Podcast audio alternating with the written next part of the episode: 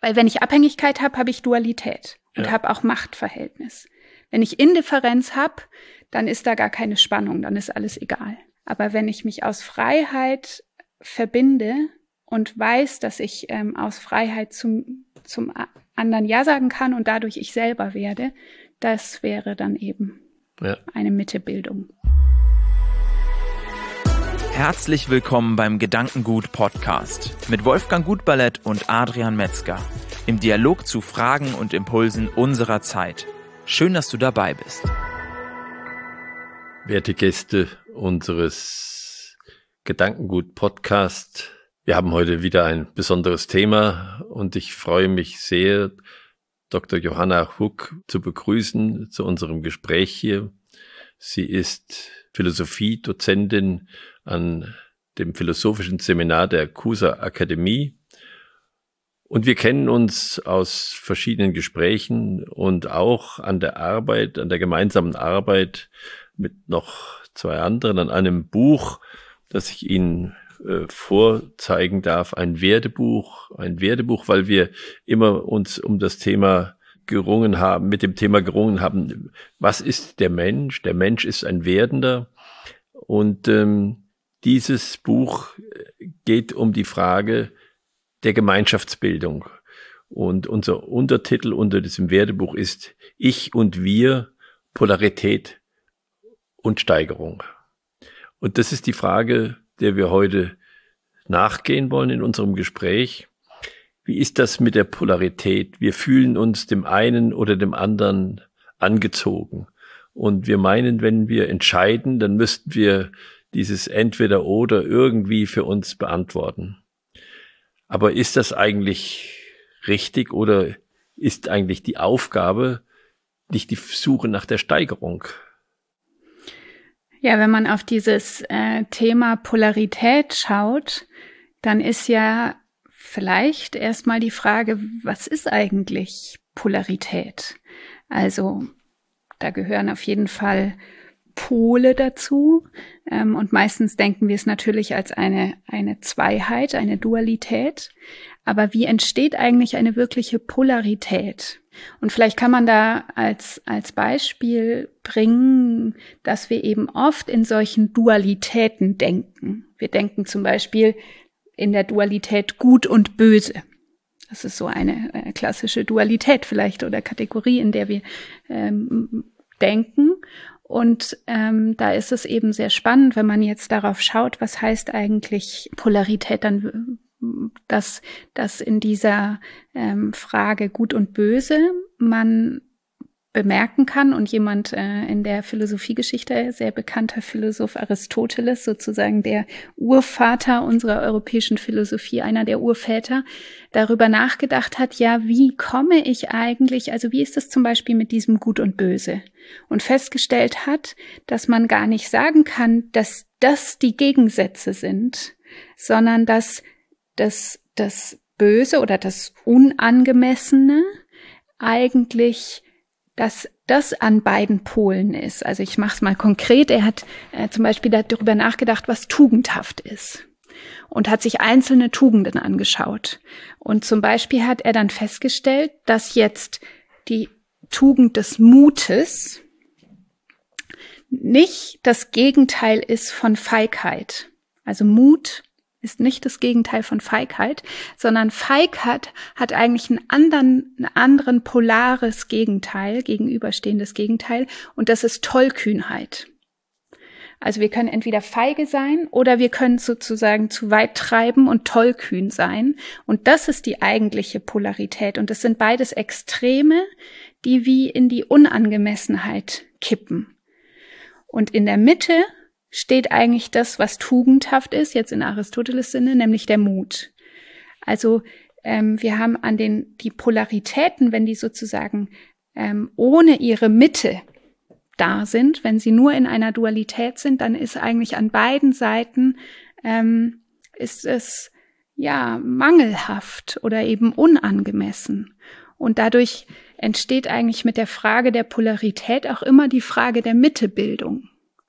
Und wenn wir die Polarität oder die Dualität haben, haben wir noch nicht automatisch die Mitte gegeben, sondern die Mitte ist eigentlich etwas, was sich bilden muss, was äh, ja, um was gerungen werden muss, was nicht einfach gegeben ist. Ähm, und ich finde an diesem Beispiel von Aristoteles bemerkt man ganz gut, dass diese, dass erstmal die Frage ist ja, was sind die Extreme? Stehen die sich gegenüber und wo entsteht jetzt eigentlich das, was dann angemessen ist, was eben die, die Mitte ist, der goldene Weg, die goldene Mitte, das Gute dann sozusagen. Mhm. So dass ich eigentlich zwei Böse brauche, um zum Guten zu kommen. So könnte man es formulieren, genau.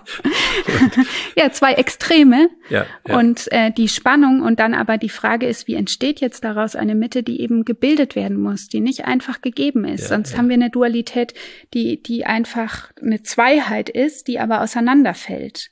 Und jetzt die Frage ist, wie bildet sich da eine Verbindung, die äh, die Spannung aufrecht erhält und gleichzeitig aber etwas in der Mitte bildet, was weder das eine noch das andere ist. Ja, und Aristoteles zeigt, dass es manchmal auch darauf ankommt, den anderen Pol zu finden, um überhaupt zu verstehen, dass das Gute gut ist. Genau. Genau. Äh, und es ist schön, dass er den Übermut gefunden hat. Das ist ja auch interessant in dem Wort dann, ja. dass er dann eben drüber hinausgehen musste über den Mut, ja. um dann zur Tollkühnheit zu kommen oder genau. dem Übermut zu kommen. Ja. ja, das ist interessant. Gibt es noch ein anderes Beispiel, wo du sagst, wo sich diese Mittefrage als, als schwierige Frage herausstellt? Oder eine andere Polarität? Also es gibt natürlich verschiedentliche Be Beispiele oder viele Beispiele.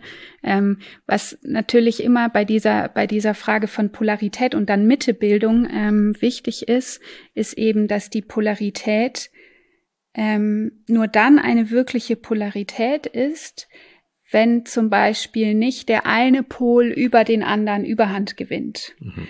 Äh, also mächtiger wird als der andere oder umgekehrt. Auch nicht, wenn die Pole einfach auseinanderfallen und sich egal sind, sozusagen, ähm, sondern wenn sie aufeinander bezogen sind in ihrer jeweiligen ähm, ja in ihrem jeweiligen, in ihrer jeweiligen Eigenheit stark sind, aber auch den anderen Pol lassen und dadurch kann sich eben äh, die Mitte bilden. Und wir haben natürlich viele Beispiele. Also ähm, wir können gleich vielleicht noch mal auf auf menschliche Beziehungen schauen, aber wir haben es auch im Individuum äh, zum Beispiel diese Polarität von ähm, ja, unserem, unserer Körperlichkeit, unserer Leiblichkeit, den Sinnen und zum Beispiel dem Geist. Also diese, diese Polarität, ähm, über die viele Philosophen, Philosophinnen schon nachgedacht haben, aber zum Beispiel einer, der dafür äh, eine spannende Überlegung oder spannende Überlegungen angestellt hat, ist Schiller in seinen ästhetischen Briefen, der eben von der Sinnlichkeit und dem, dem Geistigen spricht als einer Polarität und sagt, diese Polarität, die können wir eigentlich nur in einen Ausgleich bringen, wenn wir diese beiden Gegensätze im Menschen, also unsere Bedürfnisse und Sinnlichkeit und unsere, unsere geistige Erkenntnisfähigkeit, wenn wir die steigern. Also wenn wir sie nicht einfach irgendwie ähm, unterdrücken oder ähm, ja so, äh, oder nur eine einen dieser Pole ausbilden, sondern wenn wir sie beide ähm, steigern, wenn wir sie beide kultivieren sozusagen. Und Schiller sagt dann, es geht darum, in der Sinnlichkeit so viel, also so viel Erfahrungen wie möglich zu machen, in die Welt zu gehen, sich berühren zu lassen, sich, sich ja, sich in Mitleidenschaft ziehen zu lassen von der Welt sozusagen, also wirklich ähm, rauszugehen, Erfahrungen zu machen, in die, in die Sinnlichkeit einzutauchen. Und andererseits eben versuchen, die, die, den Geist, äh, die Vernunft zu, zu kultivieren und zu steigern, indem ich zum Beispiel ganz klar mein, meine Erkenntnisfähigkeit übe, äh, meine Urteilsfähigkeit, klare äh, Gedankengänge übe, Dinge zu, auf den Dingen auf den Grund zu gehen, ähm, Dinge zu formen durch mein Denken. Und dieses beides das gilt es auszubilden und erst dann kommen wir dazu, äh, eine lebendige Mitte zu bilden zwischen beiden. Das ist dann das, worüber ja viele dann immer sprechen, was Schiller mit dem Spieltrieb mhm, äh, mhm. meint, der aber ein Trieb ist, der nicht einfach gegeben ist, sondern der erst entsteht, wenn diese beiden natürlich gegebene Triebe, Sinnlichkeit und Verstand, eben ausgebildet werden, gesteigert werden. Es erinnert mich an den Spruch meines Vaters, der in seiner Art immer gesagt hat, fröhlich gelebt und selig gestorben heißt dem Teufel die Rechnung verdorben. diese Polarität, ja. aber die eigentlich dann dieses Leben ausmacht. Ja. Es, es, es, äh, habe mich amüsiert, wenn er, mhm. wenn er das gesagt hat mhm. und eine gute Begründung dafür hatte, dass er jetzt mal fröhlich gelebt hat. und das ist aber eigentlich das, was du jetzt auch geschildert hast, wo wir uns bewusst werden dessen, wo wir sind. Mhm. Und damit natürlich auch immer eine gewisse Mittequalität bilden in diesem Bewusstsein. Mhm.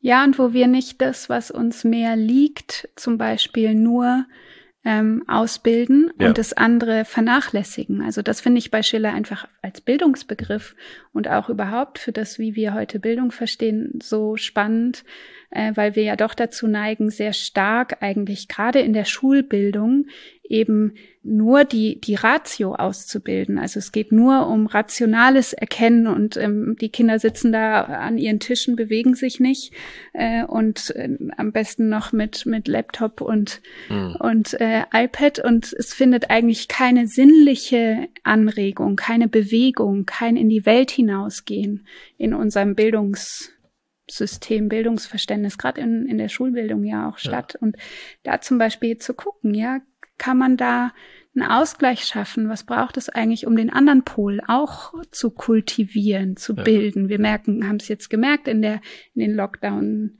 im Lockdown, wenn, wenn zum Beispiel die Kinder keine Bewegung, kein Sport, keine Kultur mehr haben, was dann eben. Man kann auch sagen, das grundsätzlich Böse ist dann eigentlich die Einseitigkeit. Ja.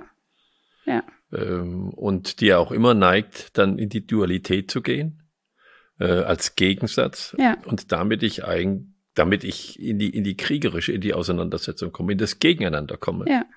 Ja. Und solange ich in der Dualität bleibe, erfasse ich eigentlich auch mich nicht, weil, weil ich bei mir, bei meiner Einzigkeit bleibe und das andere Einseitige als gegnerisch darstelle. Genau, und das kann ich sowohl in mir sozusagen erleben, dass ich selbst gegen mich selbst gegnerisch werde, wenn ich ja. nur, wenn ich nur ein, ein Pol, äh, wenn ein Pol stärker wird. Und das kann ich natürlich auch äh, in, in, in, einem, in einer Menschenbegegnung erleben, auch in einer, einer größeren Gemeinschaft. Das kann ich aber auch politisch oder, oder global ja. Ja. erleben. Ja. Und ich finde, da, wo es eben, was auch einfach immer ein schönes Bild ist und auch ja eine sehr konkrete Erfahrung, die wir alle machen, ist eben die Frage von ähm, Partnerschaft, von, von Liebe. Das hattest du als Stichwort gebracht in der Vorbereitung noch für diese Frage ja. der Mittebildung. Also wie, wie äh, entsteht eigentlich eine gelungene äh, Partnerschaft und wie ist es eigentlich mit der Liebe, die, die da ja irgendwie das Verbindende ja. Glied oder Element ist.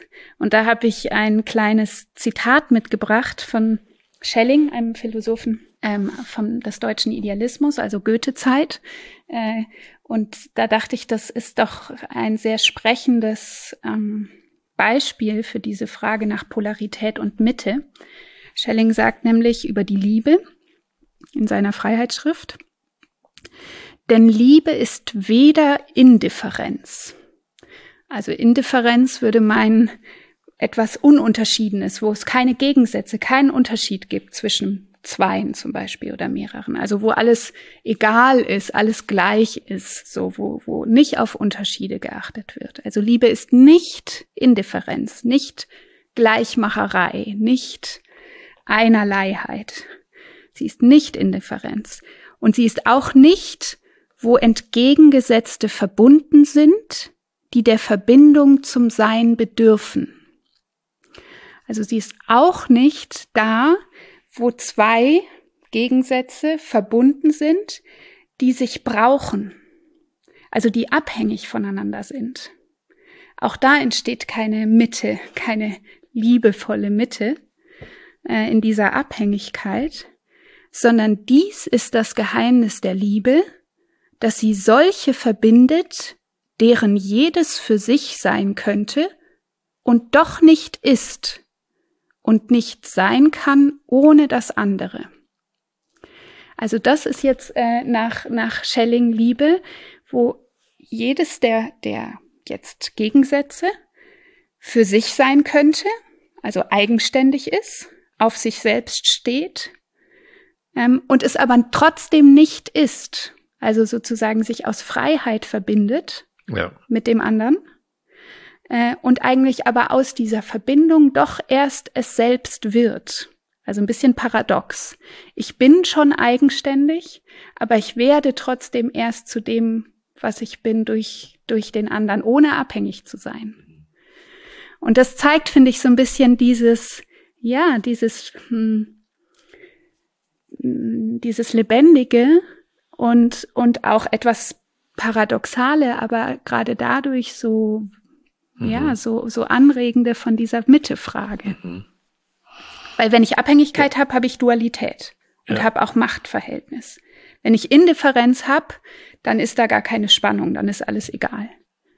Aber wenn ich mich aus Freiheit verbinde und weiß, dass ich ähm, aus Freiheit zum, zum anderen Ja sagen kann und dadurch ich selber werde, das wäre dann eben ja. eine Mittebildung. Spannend, es erinnert mich an meine, den Spruch auf meiner Hochzeitskarte von Nietzsche, was ja. nicht sehr gut angekommen ist, also dass das da drunter stand, weil der ja so, äh, eigentlich nicht, nicht sehr anerkannt ist unter bürgerlichen Menschen. ja, vielleicht, ja. Hat den Und bürgerlichen bisschen. Hat, ich, habe, ich habe ihn äh, damals draufgeschrieben, Ehe, so nenne ich den Willen zu zweit, das eine zu schaffen, das mehr ist, als die es schufen. Mhm. Mhm. Also das spricht auch davon, man müsste noch sagen, Ehe ist der freie Wille. Ja, genau. Eine, zu schaffen, genau. das mehr ist, als die es schufen, würde ich jetzt sagen. Ja. Aber so hat er das natürlich gemeint. Ja. Mhm. Das ist überhaupt ja eine spannende Frage, dass wir Menschen, immer auch dargestellt werden, als irgendwie zu stehen in der Mitte zwischen Himmel und Erde. Mhm. Und wir uns diese Mitte nur erhalten können, wenn wir mit beidem verbunden bleiben. Das hast du vorhin ja sehr, sehr gut deutlich gemacht, dass ich sowohl in meinem, in meinem irdischen Tun und mit dem, was ich äh, erkenne und denken kann gleichzeitig, dass das zusammenkommen muss. Das, das dass dann in der Mitte diese seelische Kraft entsteht, die aber auch wieder diese zwei Richtungen hat, nämlich mehr das Denken oder mehr das Wollen und dann in der Mitte einfach das, das liebende Sein. Hm. Also ein sehr, sehr, sehr schönes Bild, glaube ich. Und das, was du gesagt hast, ist ja wirklich in den Gemeinschaften äh, die Aufgabe, nicht sich gegenseitig dominieren zu wollen oder das gar zu tun, äh, auch nicht äh, äh, egal sein zu lassen, was der andere tut, und ihn trotzdem frei zu lassen und trotzdem dabei zu sein. Und äh, das ist eine, eine, eine schwierige Aufgabe. Und wir haben ja noch so eine Polarität, die ich immer äh, schwierig finde. Ich glaube, es ist die Polarität, das ist das Geben und Nehmen. Mhm. Und ich finde immer, äh, dass das Nehmen eigentlich gar nicht der richtige Begriff ist im Verhältnis zum Geben. Weil Nehmen ist ja immer bisschen wegnehmen auch. Mhm. was da drin steckt. Mhm. Und darum geht's ja eigentlich nicht. Mhm. Also insofern ist das schon eine Art von Polarität. Und man kann sich jetzt überlegen, was ist denn eigentlich sozusagen die wirklich die Mitte jetzt zwischen Geben und Nehmen? Das heißt, wo wir als Mensch ja stehen mhm. und als Verwandler zwischen Geben und Nehmen. Ja, also da würde man wahrscheinlich, und so macht es zum Beispiel Schiller auch mit, wie an einer Stelle, wo er diesen Spieltrieb, eben diesen dritten, diese Mittebildung äh, beschreibt, dass äh, diese Mittefrage dann ist, wie kann ich so geben, dass ich gleichzeitig empfangend bin? Und so empfangen, dass ich gleichzeitig gebend bin und dass ich eigentlich so gebe, wie ich gerne empfangen möchte und so empfange, wie ich gegeben habe oder gebe. Mhm. Also dass ich ähm, die, die Gleichzeitigkeit eigentlich von beiden ähm, erlebe. Und du hast es ja jetzt auch, äh, als wir darüber vorab gesprochen haben, mit dem Begriff des Schenkens in ja. Verbindung gebracht.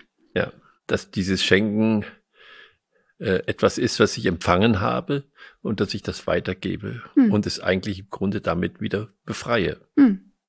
Ich glaube, was eben bei, bei dieser Mittefrage so, so entscheidend ist, ist, dass die Mitte nichts ist, was einfach vorhanden ist, was einfach da ist, wenn man zwei hat, zwei Pole. Ja. Dass dadurch nicht einfach eine Mitte gegeben ist, sondern dass die Mitte immer eine Kulturaufgabe ist im Sinne von, die muss gebildet werden. Die muss, ähm, da muss, muss sich bemüht werden. Die ist nicht einfach da. Das heißt, äh, diese, diese Mittefrage ist immer eine, die Aufgabe bleibt und die auch gefährdet ist. Ähm, und, und ja, die, die, die kultiviert werden will. Ja.